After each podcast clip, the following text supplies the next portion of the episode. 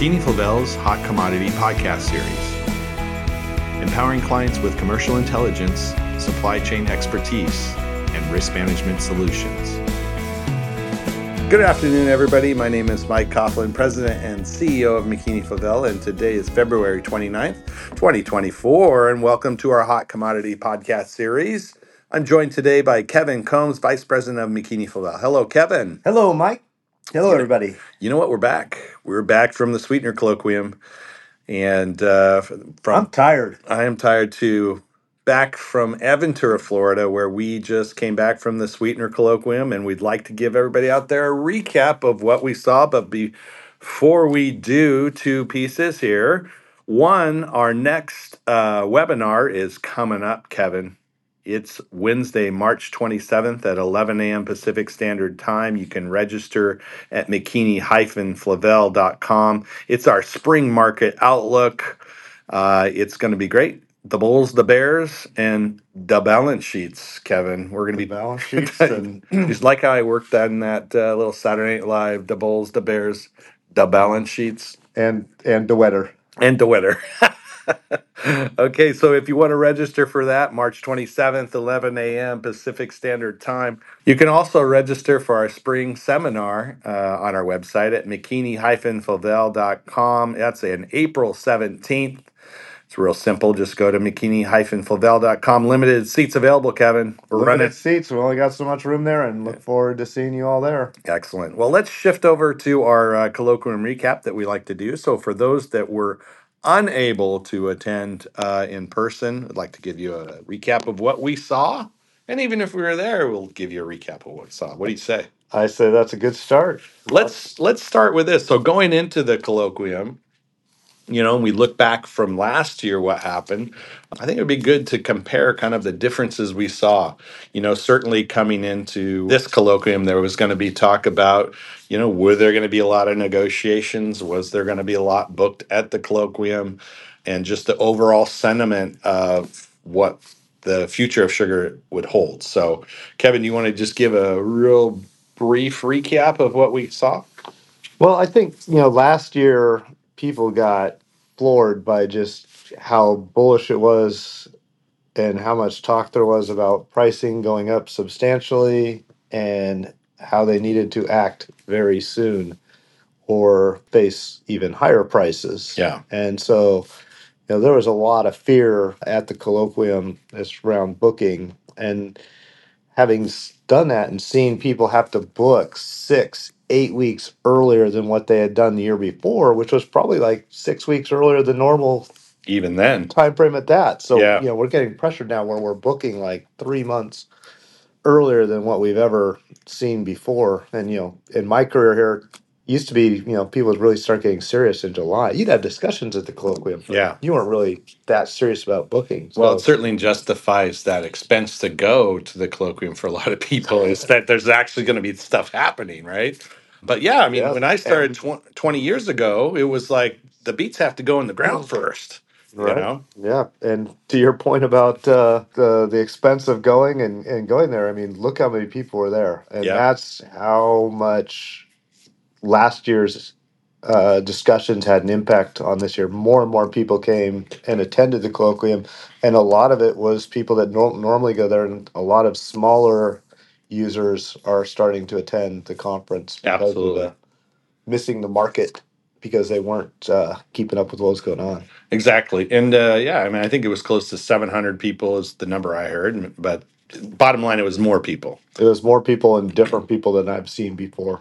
So one of the topics, Kevin, you heard a lot about was, and you knew going into it that it would be a discussion not only with uh, the meetings but with the presentations. Um, if I had to recap, the big thing that was said over and over again was high tier imports, the amount of high tier imports, the amount or lack of sugar that may or may not come from Mexico because of their crop. You've been talking about that for a long time.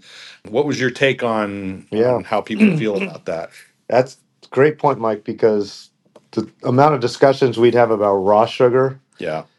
at a colloquium is generally pretty small. But with this year's supply problems, drought in Mexico, and all the high tier imports. It's a major part of every conversation you have talking about sugar. And, you know, the fact that also combined with that, with Mexico's problem, we're also seeing more sugar go down to Mexico, That's right. particularly uh, beet sugar uh, going down, where we ended up with some surplus with a record crop that they didn't anticipate earlier on this year. And so, all combined, it's amazing just how much talk it was. But you know, I'd like to hit on Mexico a little bit because you look at the crop numbers from week to week, and the sugar recovery or sugar yield from manufacturing numbers are not really recovering and probably are not going to recover. Yeah. You know, we've been hearing for a couple weeks Mexico's probably going to come out with another crop estimate fairly soon.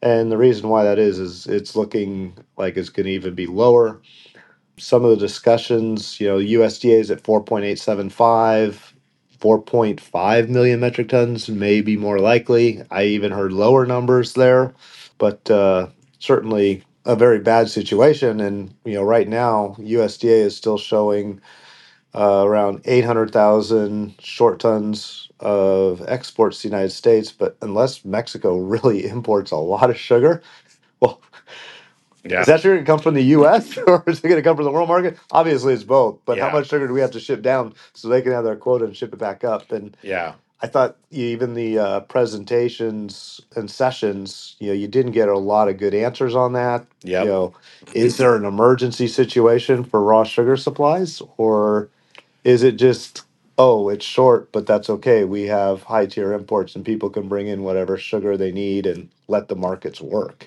Yeah, I mean, there, there's obviously two schools of thought on high tier imports being where they're at and how the program is working. Some people feel that you already know what's going to happen potentially with Mexico, so why aren't you doing anything about it? And I understand there's like, you know, the timing for things the USDA can and can't do.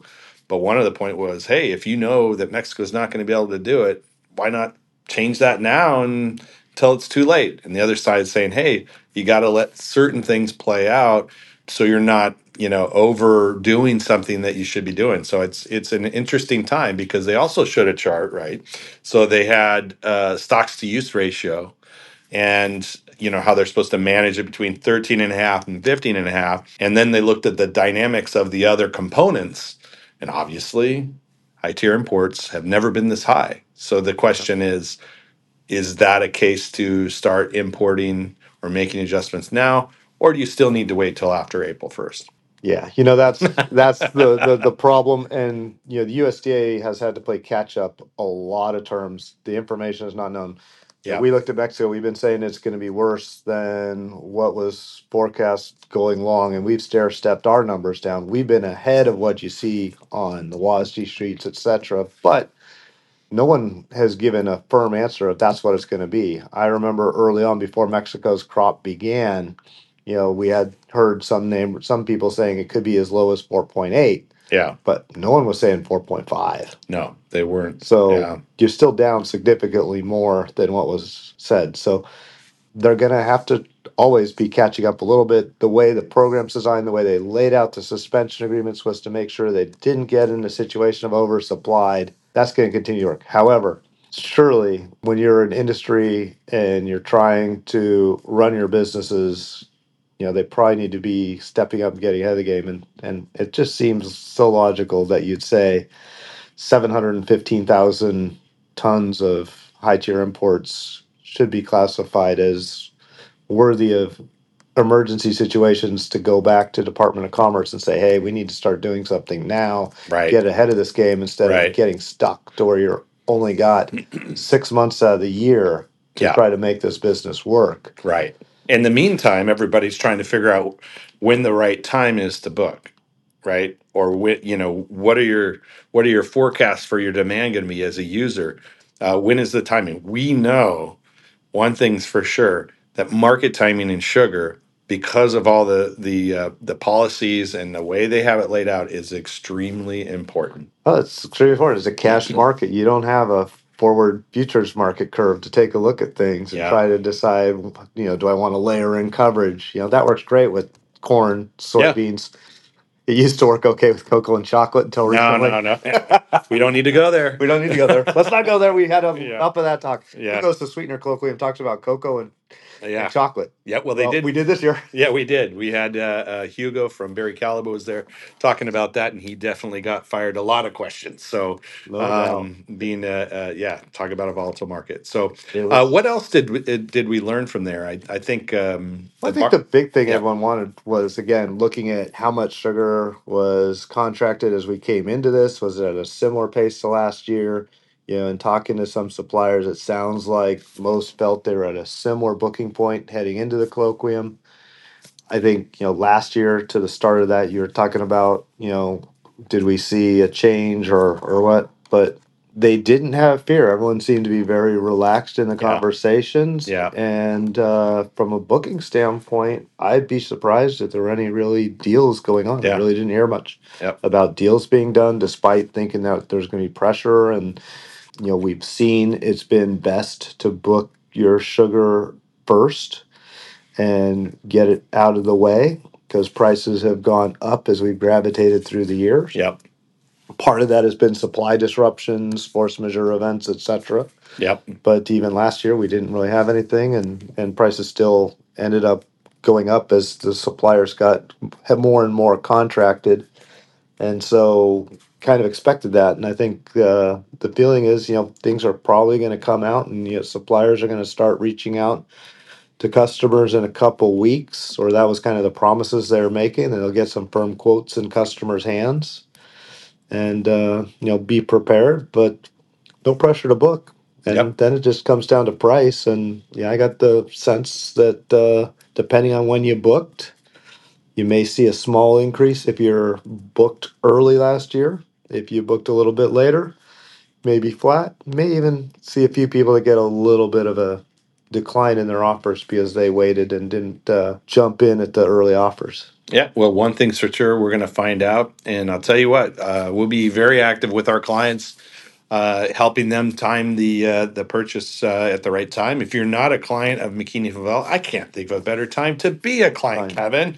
Especially if you buy a bunch of sugar. especially if you buy sugar but hey cocoa chocolate Oh, there he goes. We'll help it all. There Doesn't he goes. matter. And Well- of course, corn sweeteners. How can we leave that out? Yep, absolutely. All right, we're going to wrap this one up. Kevin, we can get some rest here over the weekend and uh, be ready to go for next week. But uh, as I always like to say, live with an attitude of gratitude, enjoy every minute, moment with your friends and family. And until our next podcast, take care, everybody. That concludes this podcast episode.